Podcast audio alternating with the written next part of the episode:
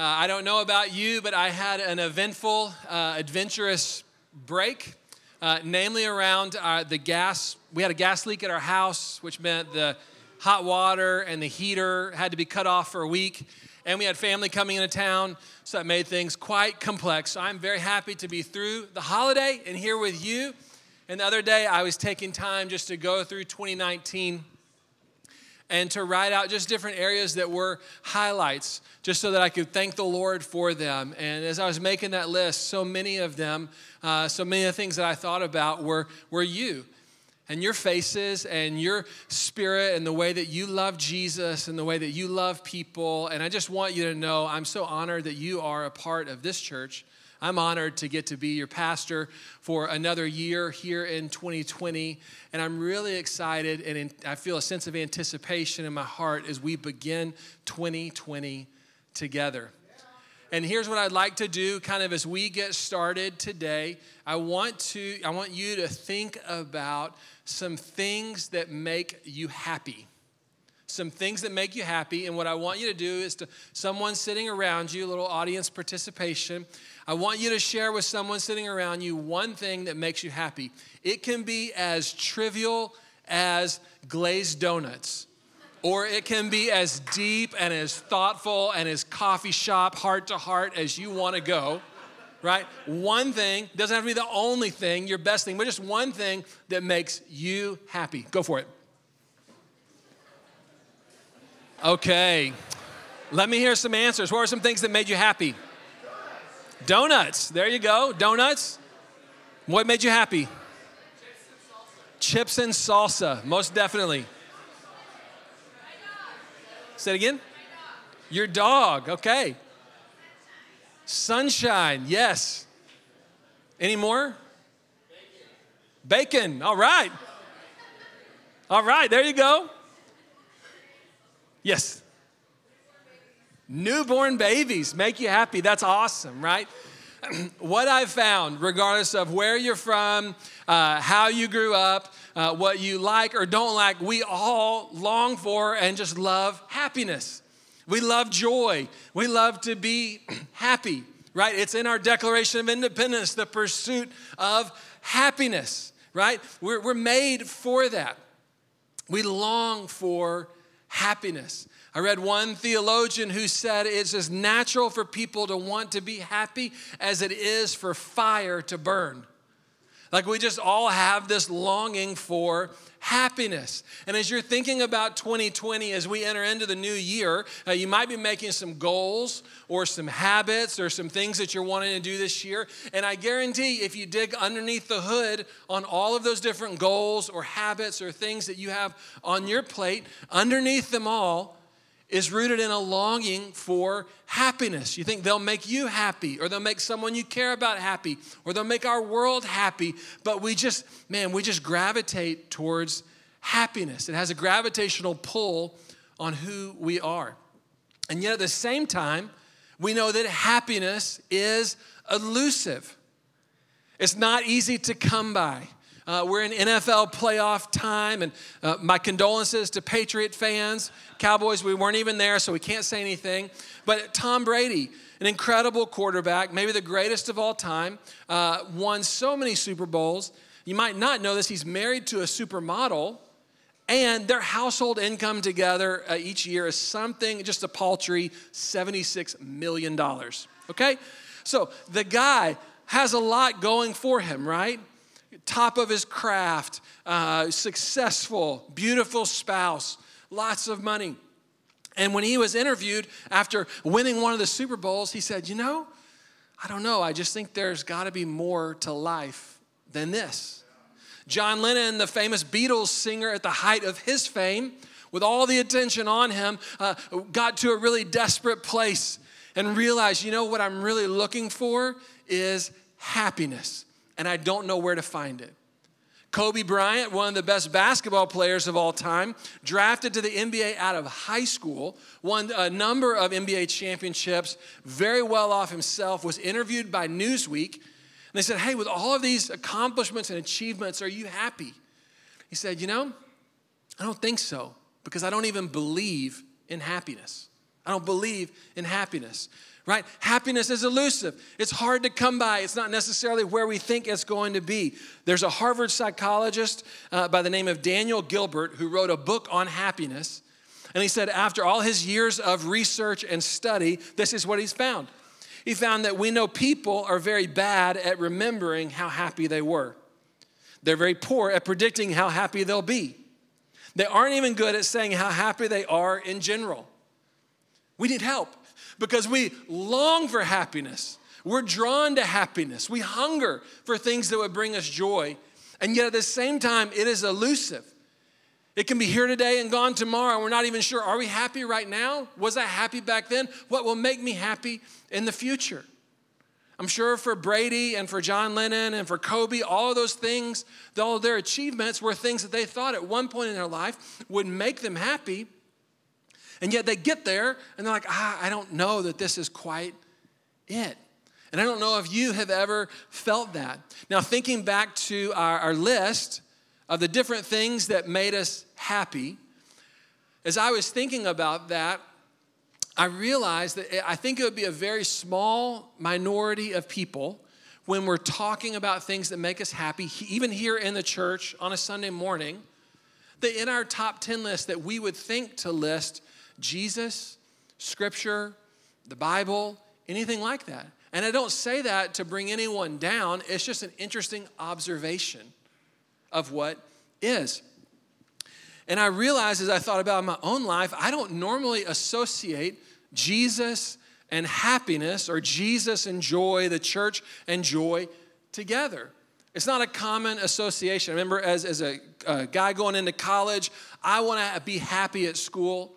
And for me, I was pursuing happiness, right? And there was no way in my mind, no category to think that happiness would be found in a church. I thought it'd be found on frat row, right? And that's a common experience for people going into college. I remember my dad taught at a Christian uh, university, and even as a high school student, they were still debating and they had dancing outlawed on campus. I remember thinking, man, don't go to that school for happiness, right? They're all like, you know, just uptight. Um, when I got married to Christina, I had become a believer my freshman year, started following Jesus, was growing in Him. And when Christina and I got married, uh, we read a book that was real popular kind of in our friend group of people who had just gotten married. And the book was about how to have a good marriage. And its central thesis, the main point that I'll always remember, and I don't know what the author's full intent behind this was, but the main point was God didn't bring you into marriage to make you happy, He brought you into marriage to make you holy. And I don't know how the author intended it, but for me, the way that I took that was okay, I'm married now, and God's desire for me in this marriage is not that I or my wife would be happy, but that we would be holy, that we would have godly character, that we would be like Him. And for me, what it, what it made it feel like was holiness was way up here. This was important to God. My happiness was down here.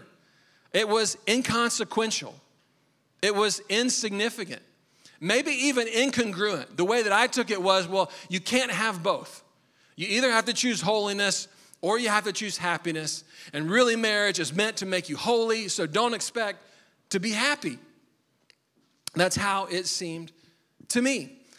And I realized that for many of us, when we start thinking about Jesus, when we start thinking about the Bible, when we start thinking about the church, it's just not a natural association to think happiness and Jesus go together, or happiness and Scripture go together, or happiness and the church go together.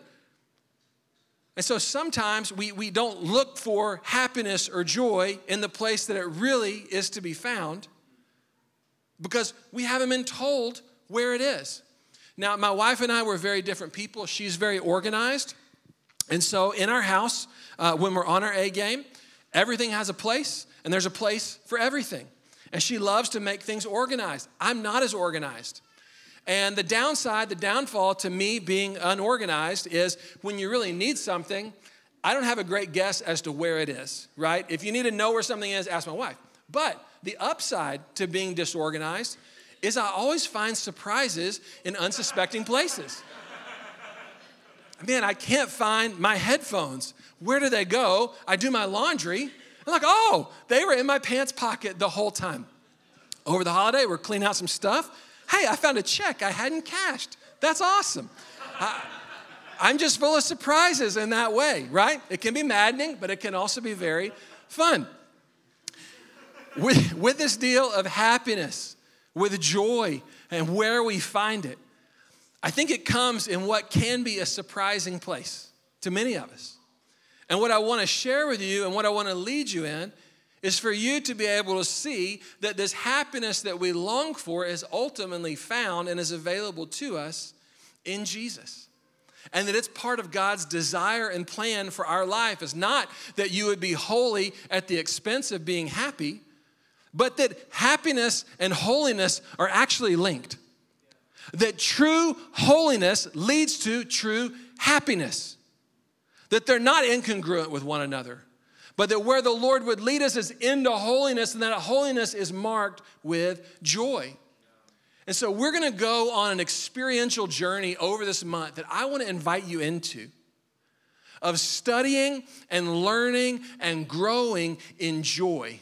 The joy that Jesus has for us, the joy that Jesus desires for us, that we would grow as individuals, that you would grow in your relationships, that we would grow in our ministries, that we would grow in our marriages, that we grow with our kids, that we grow at our work, that we grow at our schools, and our neighborhoods, that we grow in joy. That we'd become more joyful people as the result of knowing what God desires for us and letting Jesus fill us with the joy that He desires to give us. And so I want to walk you kind of on this progression. I want to ask for you to participate, and it's all centered around one scripture John 17, 13. And I want to invite you to take out your Bibles, either from the seat underneath, or if you brought your Bible, way to go, or pull it out on your phone. I'll give you just a minute. We're going to John 17, 13. And last year, just as a review, we learned that when we take time ourselves to open up God's Word, it sinks to a deeper place in our lives. So I want you to open up God's Word and I want to take you there. I want to take you straight to the words of Jesus. You also notice in the chairs and the seat back uh, that we have these journals uh, that are available to you. They're our gift to you. Uh, and on the inside of them, this is really cool, it has our declaration. So I know some of you have asked, hey, could we get a copy of that declaration? It's right there. And then you have space to take notes. And I want to encourage you to take notes of what the Lord speaks to you and desires to teach you as we go through His Word today. So you can take that journal if you don't have one, mark it up, get your Bible out, and let's dig into God's Word on this topic of joy. John 17, 13, Jesus is about to go to the cross. He's in this moment. It's called his high priestly prayer. It's this prayer recorded in the Gospel of John where Jesus is just pouring out his heart to the Lord. And it's very significant. And in verse 13, he says a phrase that has just gripped me, and I want to share it with you. John 17, 13, Jesus speaking to the Father says, I'm coming to you now. Father, I'm coming to you now. But I say these things while I am still in the world so that they, get this, may have the full measure of my joy within them. Let's read that again. Jesus saying to the Father, I'm coming to you now, but I say these things, I give them these words while I am still in the world, so they may have the full measure of my joy within them. So, Jesus, in this very personal moment, pouring out his heart to the Father, says, You know what I desire for my people? Why I've given them these words, why I've been here, why I've been teaching them is I desire the full measure of my joy to be in them. Meaning, we, as the followers of Jesus, his desire is that the full measure of his joy would be found in us. He wants to take that and deposit it in our lives. Now, this is an incredible statement when you think about it. But what makes it incredible is realizing what does he mean by the full measure of his joy? Because if Jesus is, as many of us think, mostly angry, he doesn't really have a whole lot of joy to give to us.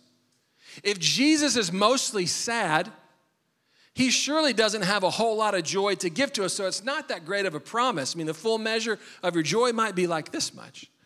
But if, as I want to show you today, that Jesus was marked by and filled with joy, in fact, Jesus is the greatest practitioner of joy that human history has ever known.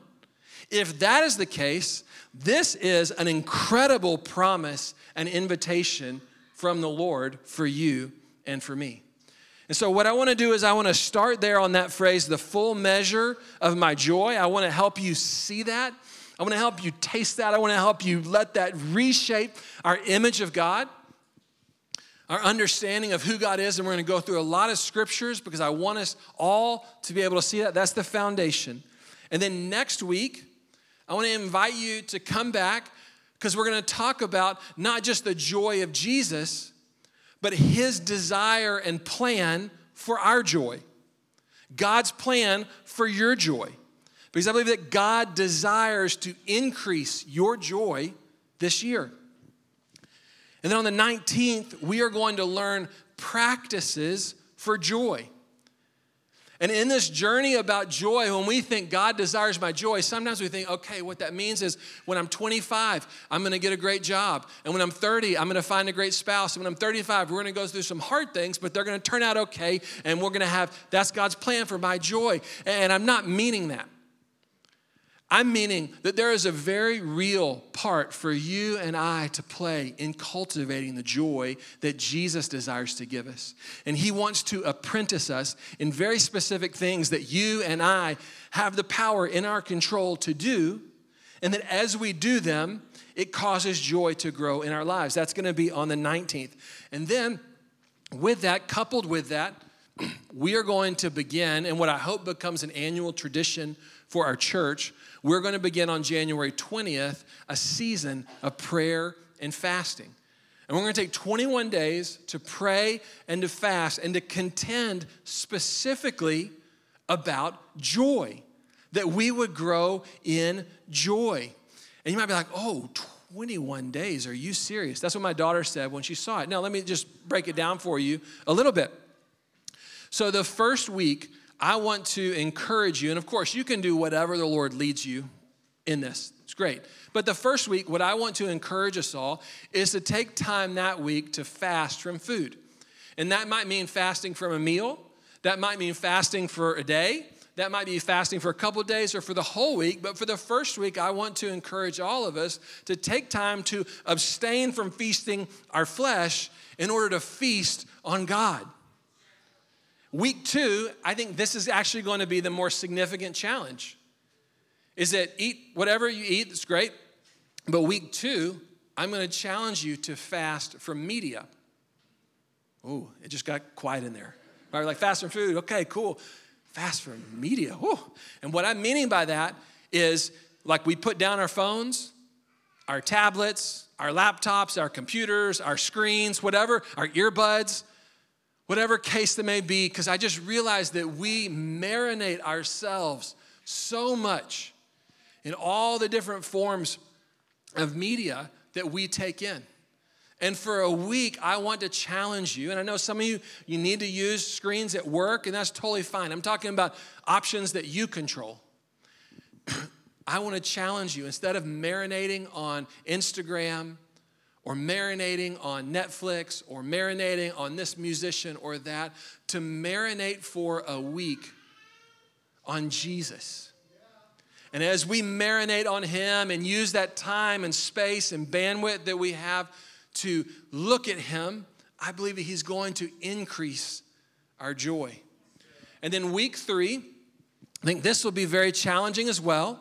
So pick up your phone again, pick up your food again. But week three, I'm going to challenge you to fast from negativity, criticism, and complaining. Right? That'll be a doozy. And don't you know, in an election year, there's gonna be a whole lot of negativity, criticism, complaining going on. And so we're gonna take a week just to free up some, some space on your computer. I have this little program on my laptop that tells me when the, the computer's getting too full and it wants me to clean everything up. So you clean all the old stuff out. And I'm saying for a week, let's just clean out all the negativity that just swirls around in our brains so often and set our minds on Jesus. So, three different ways to fast over the three weeks, couple that with prayer. Because I believe that as the word of the Lord goes out, what we're learning about today, as God's word goes out, there has to be a partnership on our end to receive the word, to partner with the word, and to let it bear fruit in our life. So I'm going to do my best to pray and to prepare and to bring the word each week this month. And I want to encourage you and invite you to enter in, to take these words and to let them sink deep within you and to begin to live them out in our everyday lives. Uh, as we're doing that fast on the 26th, we're going to look at the witness of a joyful church because I believe one of our strongest witnesses is the joy that we walk in, particularly when things don't go our way. And I believe that joy is to mark the church, and I want to see our joy grow. I don't say that to say, you know, we're not joyful. But as I was thinking about our, our spiritual growth initiative, Prepare the Feast, where we're taking our gifts and we're serving the Lord and we're believing Him to transform lives, I was thinking about a feast. What do you have at a feast? You have food, you have people, but if you don't have joy, you don't have a feast. And I was like, I just get this sense that God, as we're preparing the feast, wants to increase the ingredient of joy in our church. So we're gonna look at that. And then on, on February the 2nd, we're gonna have a prayer service for our Sunday morning. So we're going to spend Sunday morning praying and contending for our joy. We're going to see in scripture over this month that we are encouraged and invited to pray and to ask God for greater joy. And so we're going to put that into practice. And that all leads up to World Mandate on February 7th, 8th, and 9th. And if you don't know, World Mandate is our annual conference. It's when the whole family comes together and we link up with all the other Antiochs uh, that we're connected with. And we take time to worship God and learn about what He's doing amongst the nations. And I believe it is going to be a momentous time for us in the area of joy. And then on Sunday morning, we're going to have Susan Peters, who leads Antioch's Unbound anti sex trafficking initiative. She'll be here sharing. And if you've ever heard her preach, she is going to bring the fire, uh, and it's going to be awesome. So that's what we're going after. That's what I want to invite you into. I want to encourage you to come along. I'd love to lead you toward growing in joy uh, this month and this year.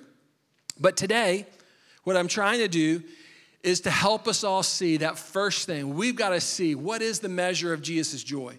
Again, because if it's small, this, is, this promise isn't a big deal. But if it's large, if it's significant, if it's massive, then this is great news. So let's go to Hebrews chapter 1, verse 8 and 9. I'm going to give you a lot of scriptures today because I want you to see I'm not pulling one just kind of random verse and kind of making it mean what I want it to mean. I want to show you over and over and over again that the scriptures are very intentional to show us the measure of Jesus' joy. Hebrews chapter 1, verse 8 and 9 the writer of Hebrews is quoting an Old Testament prophecy about Jesus, and he quotes it like this He says, But of the Son, meaning of Jesus, God says, Your throne, O God, is forever and ever. The scepter of uprightness is the scepter of your kingdom. You have loved righteousness and hated wickedness.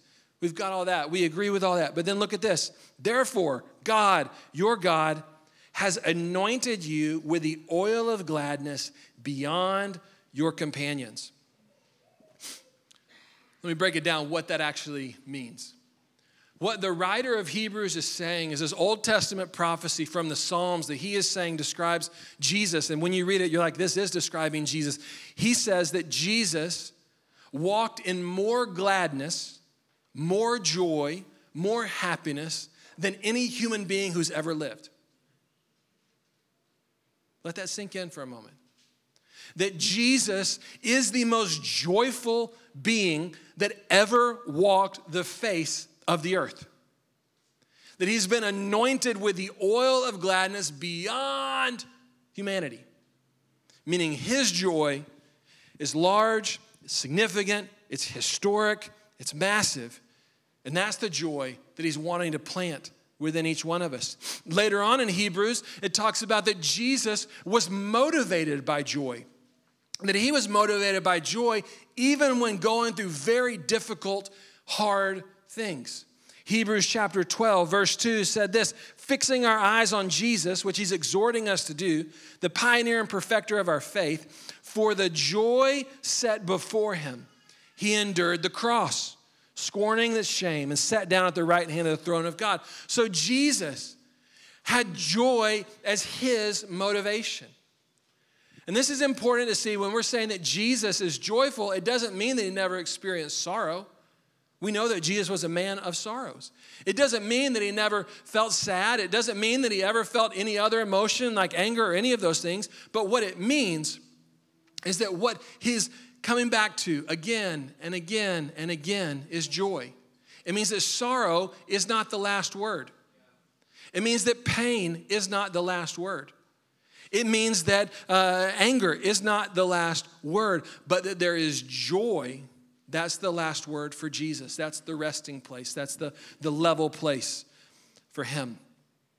Luke chapter 10, verse 21, Luke describing Jesus describes him like this. He said, At that time, Jesus, full of joy through the Holy Spirit, so note that, full of joy, through the Holy Spirit, said, I praise you, Father, Lord of heaven and earth, because you have hidden these things from the wise and learned and revealed them to little children. Yes, Father, for this is what you are pleased to do. So, note right there, it describes Jesus as full of joy. It links the Holy Spirit to joy. And then later on, it says that the Father was moved by pleasure. So, what we see is this joy is not just a characteristic of Jesus, but is a characteristic of the triune God. That God the Father is marked by joy, that God the Son is marked by joy, that God the Holy Spirit is marked by joy. The Apostle Paul, writing about God in 1 Timothy, he's writing to his protege and he's trying to encourage him, he's trying to build him up. And he includes this incredibly beautiful description of God, 1 Timothy 6 14 through 16. And he says this that you keep the commandment without stain or reproach until the appearing of our Lord Jesus, which he will bring about at the proper time. And then he begins to describe God. He said, He who is the blessed and only sovereign, the King of kings and Lord of lords, who alone possesses immortality and dwells in unapproachable light, whom no man has seen or can see, to him be honor and eternal dominion. Amen. What I want you to know is that phrase, he who is blessed, is an English translation of a Greek word that means happy. So, what Paul is writing here is he's writing, I want you to know, he who is the happy and only sovereign God, he who is the happy God. Now, if I'm writing a letter or you're writing a letter and we're trying to encourage someone around who God is, and I'm sending that letter, I, I, think you probably as well, you know, we might put in there that God is sovereign. We might put in there something about God being King of kings and Lord of lords. We might include his immortality. We might say there's no one like him, that he has an unapproachable light. We might say that he's the Spirit. We might say that to him be honor and eternal dominion. I think we all like, okay, if you've been in church, like I get those things. I don't know that any of us in that list would include the happy one, let alone start and lead out with God, the happy one, the only sovereign. And yet, Paul's revelation of who Jesus is, the Holy Spirit speaking through him, lets us know that when we see God, when we come before the Lord, when we consider God in our minds, that one of his characteristics is that he is happy, that he is marked with joy.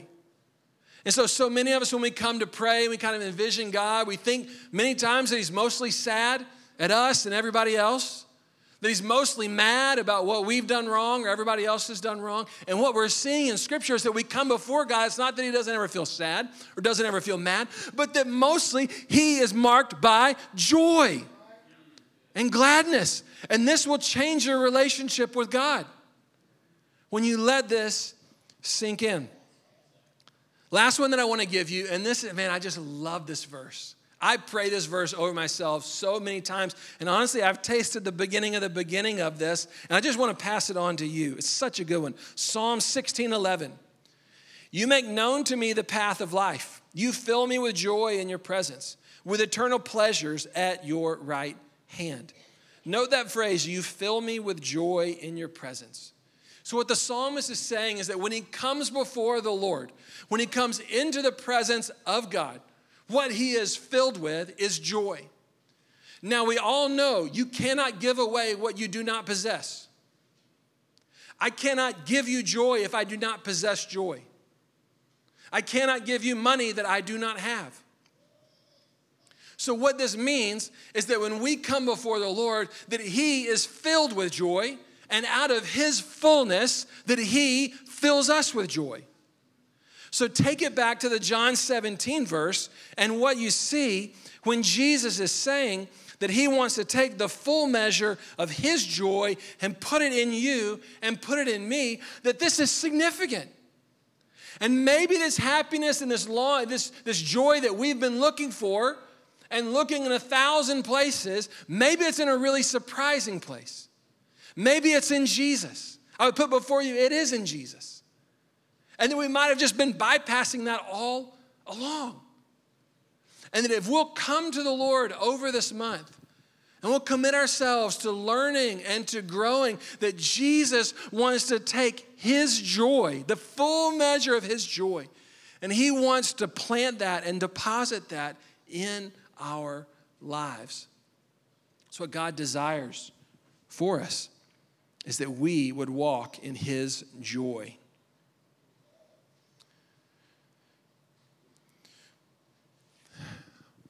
Significant word. And I'm excited to go on this journey as a church. Would love for you to be a part. Just looking at the joy of Jesus, learning how to cultivate that in our own lives, and becoming a community marked by joy. I was telling my wife, like, I don't know of something that I desire, maybe more than that our marriage would be marked by joy, that our holiness and our happiness, which are linked together, would be very high for my family i'm like i don't i don't know of a thing that i would want my kids uh, one of the things i guess that's high up on the list that i'd want them to experience and taste in our family is a joyful family. Because i believe when kids taste a joyful holy loving family right that, that i've heard i've heard it said it ruins you for anything else. And i don't know that there's something that i desire more for our church that we would walk, that you would walk, that you would have a more joyful uh, spirit, that you'd have a more joyful relationship with God, a more joyful marriage, a more joyful house, a more joyful school, a more joyful place of work. And I believe that joy comes through Jesus and through following Him, and it's what God desires for each one of us. So I want to invite you to stand as we close today. I want to leave you with that word. And now we're going to go to the Lord together.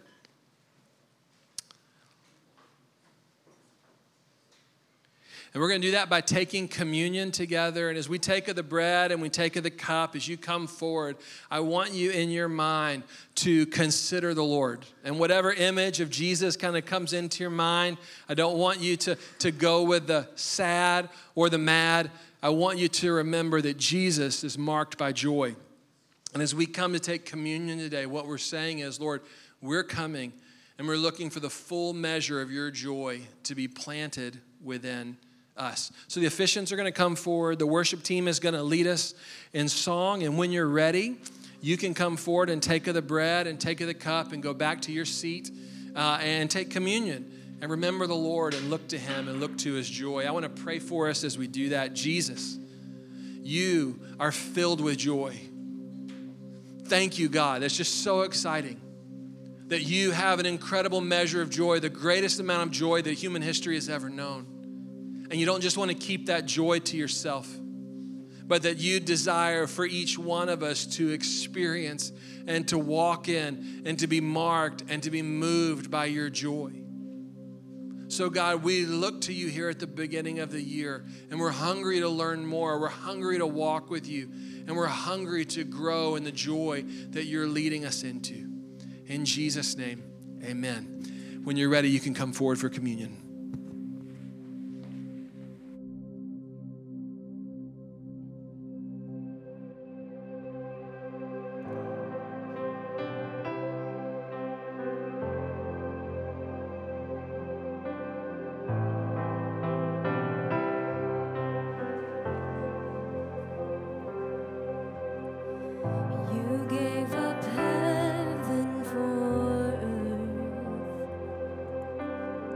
Step down from glory.